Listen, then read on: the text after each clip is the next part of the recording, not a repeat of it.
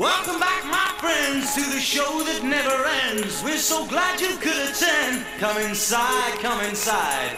Come inside, the show's about to start. Guaranteed to blow your head apart. This is the Shannon Smith Shooting Podcast. Gas it up.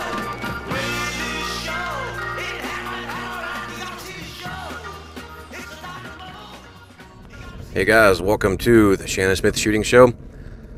Thanks for joining me again, as always. Uh, this is going to be part two of my World Shoot experience.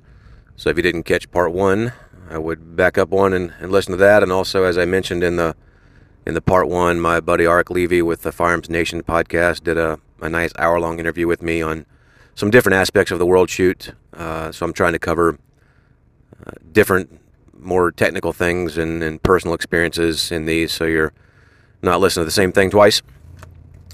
Uh, as I left you last time, I was on the way into work for one of our local three gun matches. I'm contemplating with goofing around in three gun a little bit more this year. I'm enjoying the challenges, you know, something something new to work on, something different. When I got out of the the military 100 years ago and was gonna get deeper into competition shooting, uh, three gun was, you know, it's been around forever. wasn't as nearly as popular then as, as it is now, but was still a thing. And the last thing I wanted to do was pick up an M4 and go shoot rifle after after all the rifle shooting I'd done. So I'd kind of written it off for a while and got back into it a few years ago and realized how out of date my equipment was and techniques were. And so that, from that aspect of it, it's been it's been interesting and enjoyable to you know, learn new things, work on new things, and, and, and have areas where I feel like I, I can improve more so than I do with pistol. Uh, so the local local match went okay. I identified some further weaknesses. I'm actually headed into the range this morning to shoot a little bit of long range rifle before I, I get the workday started. Uh, so I'll keep you guys updated on that. I'll probably have some some uh, worthwhile podcasts to talk about my journey and if I do mess around with it, I don't know. It's just, just been nice to relax a little bit and not be so driven and training and shot uh, the PCC Palooza match we had down here and the scatter gun, and so that was that was fun and enjoying doing different stuff. Uh, picking up where I left off on on the world shoot, as I mentioned, it's uh, five days of shooting over a six day period. So everybody had one day off uh, somewhere during your week. Our, our day off was the third day, so we shot Monday, Tuesday, had Wednesday off, and then shot Thursday, Friday, Saturday, and uh, left off the last one with our end of our second day, which, uh, you know, as I mentioned, I had a poor start. I was kind of upset about that, but the day off was, you know, fell at a good time. It um, the family was with me, so we had some touristy stuff planned. We went for a drive, did some uh, castle tours, uh, so that was that was cool. It's I'm probably not smart enough to appreciate all the history and the things that I was seeing, but it is interesting to sit there and look at these buildings and roads and you know things that are way older than our country and still in you know pretty good shape and still in use. The the castle we went and saw, they had I think like two thirds of it uh, set off for viewing, and you know they had the rooms dressed up as they as they would have been, but but the family, the sixth generation family, still lived there. They still lived in that castle, so they had a third of it or something, or a quarter or whatever, blocked off, and I guess a separate entryway and things for them to still live there. So that was cool. It was old hunting lodge. They probably had 100, 100 150 hounds, still working dogs on the property, and so that was interesting to see. It just kind of relaxed the rest of the day cooked out that night at the. We were actually staying in a castle, which I think I mentioned, but cooked out that night and and chilled out a little bit. Uh, I did go to the range early that morning just to shoot. As I, I mentioned, I finished day two with a couple of misses, and that was bugging me. So I went to shoot a little bit, check the gun. The zero was off a smidge, but I'm not using that as an excuse. I just I had a brain fart and made a bad decision on the, the last couple of misses I had. But uh, just you know, instill the confidence back that the gun's there, it's working, and and you're ready to rock. Uh, we started the, the third day of shooting an afternoon schedule. And, you know, I'm going to touch on a couple of things in the match, but from here on out, man, everything felt normal. I felt like a like normal Shannon Smith again and uh, shooting a match like any other match. You know, honestly, partially because I, I maybe felt like I was kind of out of it, like, oh, you screwed the pooch now, so you can't win. So that, that kind of lifts some pressure, whether you want to admit it or not. Uh, that kind of lifts some pressure off of you, thereby freeing you up to, to shoot like air quote normal. Um, so the, the stages were good. I, I'd heard some, a lot of folks talk about how difficult the match was. I really didn't find that at all. Uh, maybe, you know, this coming from a guy that had four penalties too, but, you know, I could attribute those to different things. Uh, I think this is where my training did come into play, and uh, you know, I trained on on harder shots than we saw there. There actually there actually wasn't a partial uh, as tight as or as distant as the average target that I was shooting on on a day-to-day basis. So from that aspect, uh, I felt you know solid about my training plan. Uh, I didn't feel there was anything there I couldn't I couldn't handle. The the moving targets were were nothing special. I mean, a lot of the swingers were quick. You could only get one shot on them at a time, but again, that's something I trained for and planned for and, and fully expected. Uh, they had a couple of uh, swingers with partials on them, uh, no shoots, but again, nothing nothing as tight as, as what I had trained on. Uh, the one thing they had that, that did trip me up a little bit is they had a swinging a swinging plate system, and I, you know I've shot swinging plates before, but these were probably a little bit quicker, but definitely less exposure. It was an over the top type of system over some hardcover, and you just didn't get much exposure, much time to, to get a bead on it.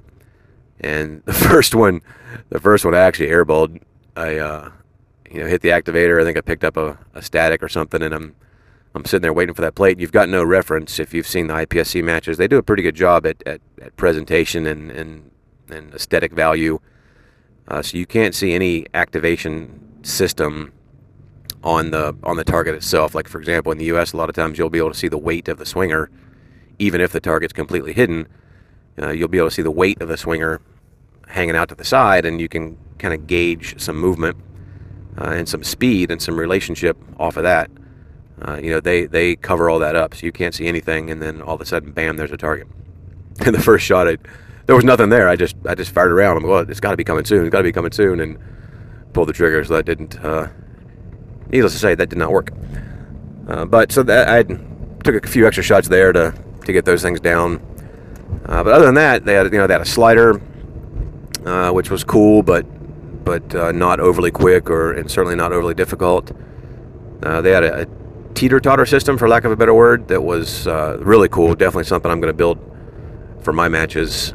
Uh, it's tough to describe, but it was. You know, you can envision a, a teeter totter perpendicular to you, had a steel no shoot on each end, like the like the fat kid sitting on the on the ends, and then behind that were were four targets, too high, too low. So at rest, those those steel no shoots covered the the top right and bottom left target, and then when it activated, the teeter totter teetered exposing those two and covering up the top left, lower right, and then it went back. Uh, so that was, again, it wasn't a challenging target, um, but it was interesting target. It was presented some timing things, and there was a static you could go pick up in the meantime if you wanted to try, and uh, so that was uh, that was definitely something cool. And then their their mover systems in general were attached to the hardcover wall so the swingers, they had a lot of swingers and they had a lot of bobbers, but it was not an independent system. Like the, you couldn't just set the swinger out there by itself and it would work. It was actually physically attached to the steel hardcover wall behind it. Uh, a little mechanical hub, I guess, for the swingers and uh, some type of a pivot point for the bobbers. Uh, so that was really neat. I mean, it's not something you would want to do at your club, I don't think, because they're, you know, you're you're building a massive system, you got to move around. The the hardcover walls were, I don't know, three you know three feet by four feet tall or something like that, or four by four uh, st- steel, probably AR steel. So not something you're going to want to move around for a Sunday match, but uh, it was definitely something nice for the world. The presentation value was really good, and you know IPSC is different as well. If you haven't shot the match, and that like you never really get to go down range uh, until you've shot the course of fire, and then you're you know looking at your targets along with the range officer. Uh, so unlike USPSA, where you can just meander out there at your leisure and check shit out, uh, you couldn't really do that here. So I didn't get a, a good enough look. Uh, I probably could have asked and they'd let me, but I was going to take some pictures or just kind of get a better better view at uh, at how their activation activation systems worked. But it definitely made a clean appearance, and and uh, it was it was a cool target.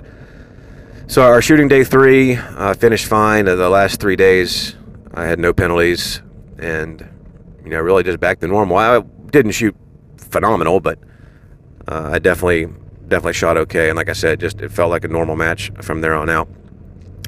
Uh, but the mentality did change a little bit, and I was you know I was happy that I was able to get back in it and stay focused because the you know as I mentioned before, one of the main goals of my trip was the team win. I was super proud to be on the team, super proud to represent America, and something I didn't want to f up.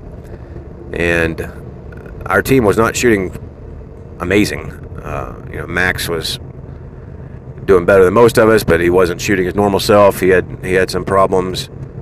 Uh, Chris wasn't shooting great.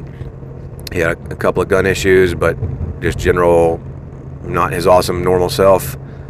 And Bill came out really strong, uh, and then he had some mistakes as well. Fell down a little bit, and as did I, as as I talked about. So we were getting a little nervous there. That you know you kind of think we go in there with a lockup win for the team, but now all of a sudden maybe it's not a lockup win for the team, and you know definitely something I didn't want to didn't want to be that guy on that team that that lost. Uh, we haven't lost in a long time. Max said 99. I'm, I did not research that, but he's probably right. Uh, so you definitely don't want to be that guy. And uh, getting back into it, shooting solid. Uh, we were on a team with the Australians, the the Philippines, and the French, and you know all those countries have like one really good guy, and nothing against the other shooters. They're they're great shooters as well, but um, but not a strong enough team really to to be a threat. I would say. Uh, however, the the French were actually doing really well. Uh, Emil's one of their their top guys. He was a, a top ten finisher. And then this other guy, Remy, who I didn't, uh, I don't think I knew previously. Maybe I'd met him once, but uh, he was shooting great, really unassuming. Um, you know, until I started looking at the scores, I was like, holy crap, he's he's doing he's doing awesome. And uh, so you know, I was trying to catch him, and and then we are on the on with the Australians as well, and they were a super strong team. Again, way stronger than I expected. Uh, Brody, their top guy, I've I've known from the previous World Shoot, so we knew knew he was solid, another top ten guy. And but their other guys were, were good as well, and, and, and nice guys. I enjoyed hanging out with them and enjoyed shooting with them but of course wanted to beat them. So I started looking at, all right, well here's this, you know, there's one French guy in front of me. I got to get in front of him. And there were there were three Australians in front of me, really, but I didn't figure I could catch Brody. But the other two, I definitely wanted to get in front of. And that's kind of how you look at it. You're like, well, if if Max can beat this guy and I can beat that guy and Chris can beat this guy, you know, then we're good. And they combine the points uh, for the teams, and that's how they put the team score together. So whatever your match points are at the end of the match, they tally the the top three guys on each team uh, with their match points, and then the points are what they are. So if you're you know if you're beating somebody by a large margin, that's gonna that's gonna help the other guys on your team not to have to win by so much type of thing. But for simple math, if you know we got three Americans in front of three of any other team, then you're gonna win. And so that's what we kind of started looking at and I, you know, so now I'm watching. It's getting down to the end now. Now you first couple days, you know, points doesn't really matter. Paying attention on who's where because there's so much shooting left to go. But now you start to get to the third, fourth, and fifth day of shooting. Now that's when you start looking. You start, you know, I start paying attention to the other shooters, the guys I'm trying to to move up against and see what they're doing. And you know, I talked with Arik about how you plan and you make adjustments and you make shifts and in, in, in how you're competing, you know, you're always going to go out there and shoot as fast and accurate as you can. But if you see your competition falling down, then maybe you go in there at 97% or 95% and, you know, kind of play it safe. And then the reverse could be true as well. If they're shooting fantastic, then you're to have to you're to have to push. You're to have to take risks and, and do things you might otherwise not normally do. So there's some things we started to look at uh, a lot of moving targets the, the last few days. They kind of finished up and finished us up in uh, the tougher areas, which is by design. It gives more room for for moving around. Uh, so again, shot well the last last two days, and then now we're going into the the final day. The you know the rankings have shifted a little bit. I was you know pretty sure I was going to meet my one expectation of or my bottom level expectation of being in the top 16. And you know now it was looking like I had a shot to get back in the top 10 if I shot pretty strong the last day. So that was the that was the plan. Came out. We shot. We finished up in the see afternoon. The last three days we shot afternoon, morning, afternoon. So I finished up in the afternoon on uh, the probably the, the toughest area. A lot of lot of moving targets. That teeter totter thing that I was talking about. There was some um, some one-handed shooting that day, I think. And then the big the big stage for that day. Uh, if you remember the IPSC, they do their their three two one uh, stage deal. So you have three small stages to one medium uh, to two medium stages to one large stage every day, and you know it comes down to everything. But the large stages are where you're going to to stand to gain or lose the most points, just from a from a point value because it's a larger stage. So there's more more opportunity to gain and or lose on those stages. And this particular stage on that day was uh, probably the, the stage of the match in terms of you know what was talked about. And it was a huge stage. It was in one of their, their big rifle bays. The the foot movement in the stage was probably 50 yards, and shots out to 50 yards as well. And it kind of appeared like the way to go. I mean, you can Google this up. I'll, I'll put a. I got a video of me shooting it. I'll put it up there as well. But you can see some guys shooting the stage. It uh, kind of came that you could take this crazy weird shot, and it would save you about 12 to 15 yards of movement at the end of the stage. So the uh, air quote intended way to shoot the stage was you meander around meander around through this kind of swerving walkway thing. You finish up at the very far end with a couple of close targets, and then through a low port from a kneel, you had a, a 50 yard shot. Well, that, that 50 yard shot you could see from the beginning through this like whole gap in a wall that I don't think they meant to be there, but it was there. And but the target was on angle to you at about if 45 or not, if not more of an angle. You know, so the target was straight on to be shot where you were technically supposed to shoot it from. But by taking it back here, you only had, you know, a third of a target basically, basically like a zebra target at 50 yards.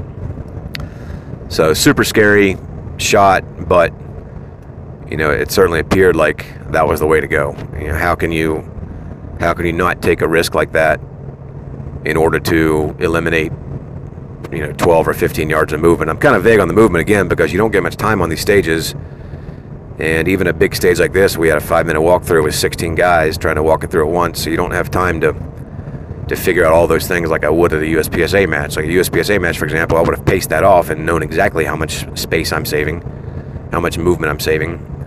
Uh, and then you have a better idea of all right, how long is it going to take me to shoot these splits, how long is it going to take me to make that movement.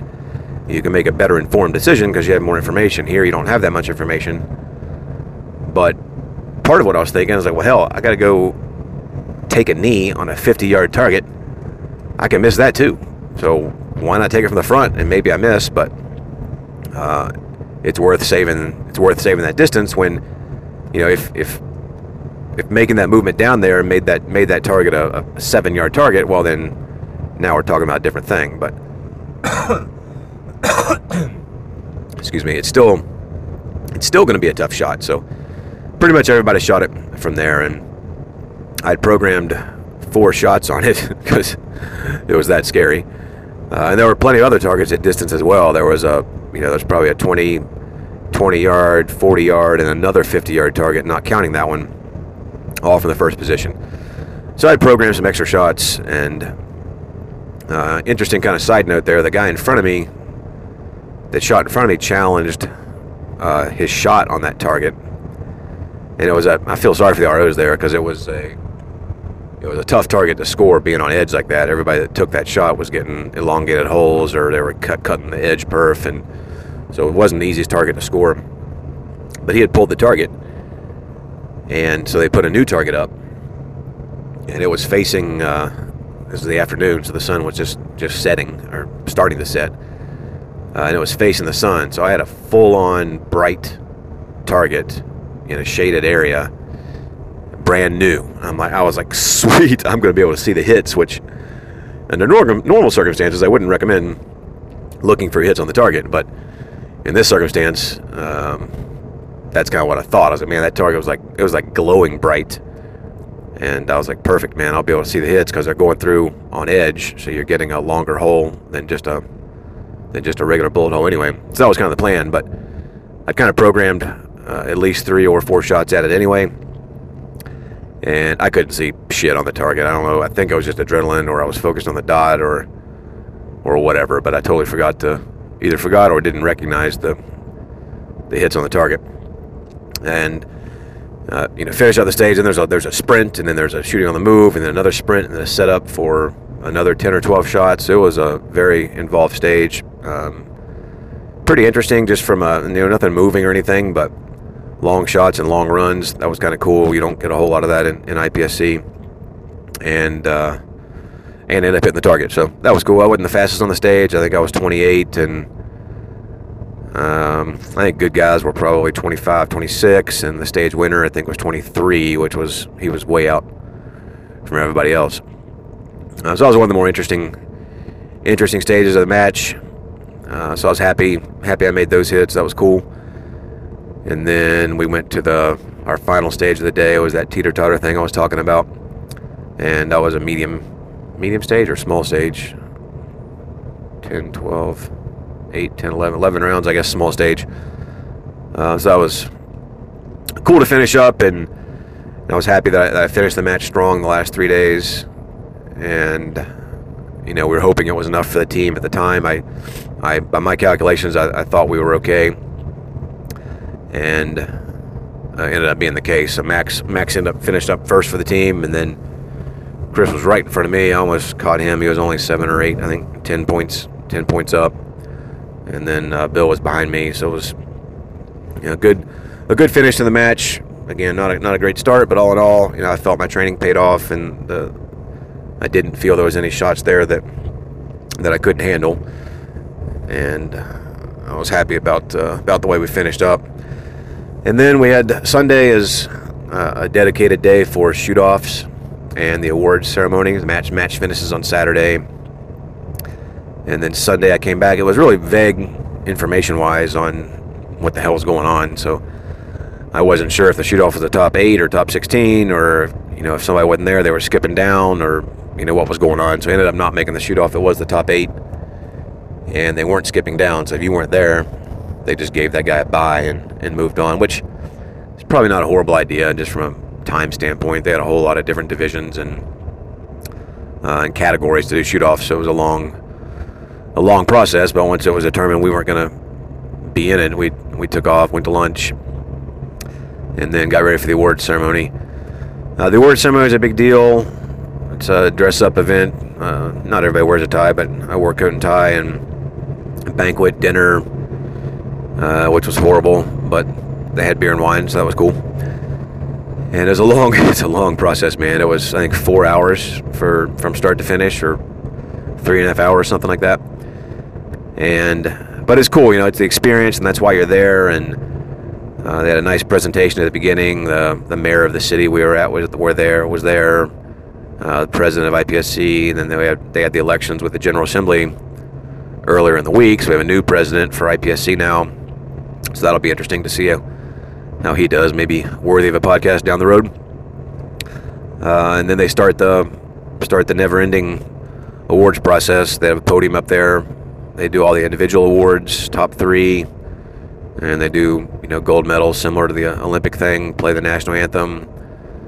Uh, so that was uh, that was pretty awesome. And then the teams were at the end, and of course the open team was the the very last the very last awards. We were there till the end. But you know that's why we do it. That's why we were there, and again, super proud moment to be standing on the, the top of the podium with with my teammates, and you know getting the gold medal for the USA and you know, while the U.S. doesn't win every individual award, and we don't win every team award either, but damn near. And I've there was an article I think in uh, on Facebook or one of the media outlets posted it, but it was it was uh, a lot of medals, and that was just something that's cool. You know, they play the national anthem for for every person, so you're hearing the the U.S. National anthem more more so by far than anybody else, and that's certainly a certainly a proud moment. And and side note, nobody was taking a knee, so that was that was cool. I uh, finished up there, back to the the castle for the night and then the wife and I and the and the kid took a trip to Normandy for uh, three days afterwards. So that was certainly a proud a proud moment for me. My my military background was the Second Ranger Battalion, and those are the guys that that climbed the cliffs at Pointe du Hoc, and so to actually stand there was an awe-inspiring moment. I'll I'll never forget. Stood on the beach at at Omaha Beach. Uh, saw a couple of cool museums. And then the next day we did uh, Utah Beach, which was not quite as cool, but but still cool. But again, just the history. It's hard to it's hard to fathom that like all all that stuff's still there. I mean, I guess it's to be expected, but you know, a lot of the wreckage is still there. A lot of the the barges are still half submerged, and you know, Pointe du Hoc's. Uh, I don't know if national park's the right word, but a memorial now. So that's all been you know preserved. The, the, the craters are still there from the naval guns, and it was just pretty pretty amazing to see what those kids went through, and uh, definitely a a tougher generation than us, I think, unfortunately. But hopefully, we'll never we'll never have to find out. So all in all, a good trip, and uh, I'll have some you know some more thoughts on the on the competition aspect and some things I can work on. Got a couple more cool podcasts, I think, in in relation to that. One of them kind of self defense related on you know traveling abroad and some things I did for for personal safety and you know just some considerations to take when you're out traveling around, especially especially with a family. That, that threw another wrench in the in the works of, of things to think about. And then, like I mentioned before, we're just coming off a, a big hurricane here in Florida, so I got some cool stuff to talk about on that. Uh, as always, hit me up for training. We've got uh, our busy match schedules getting ready to start, but I've still got some some plenty of time to get some training in. We've got the monster match coming up. We have the Revolver Championship coming up, and then hard to believe, but the end of the year is not too far, and we're back into the beginning of the Florida State match at Florida Open. So almost all those are open for registration. So come check us out, get out, get some practice, I'll see you on the range.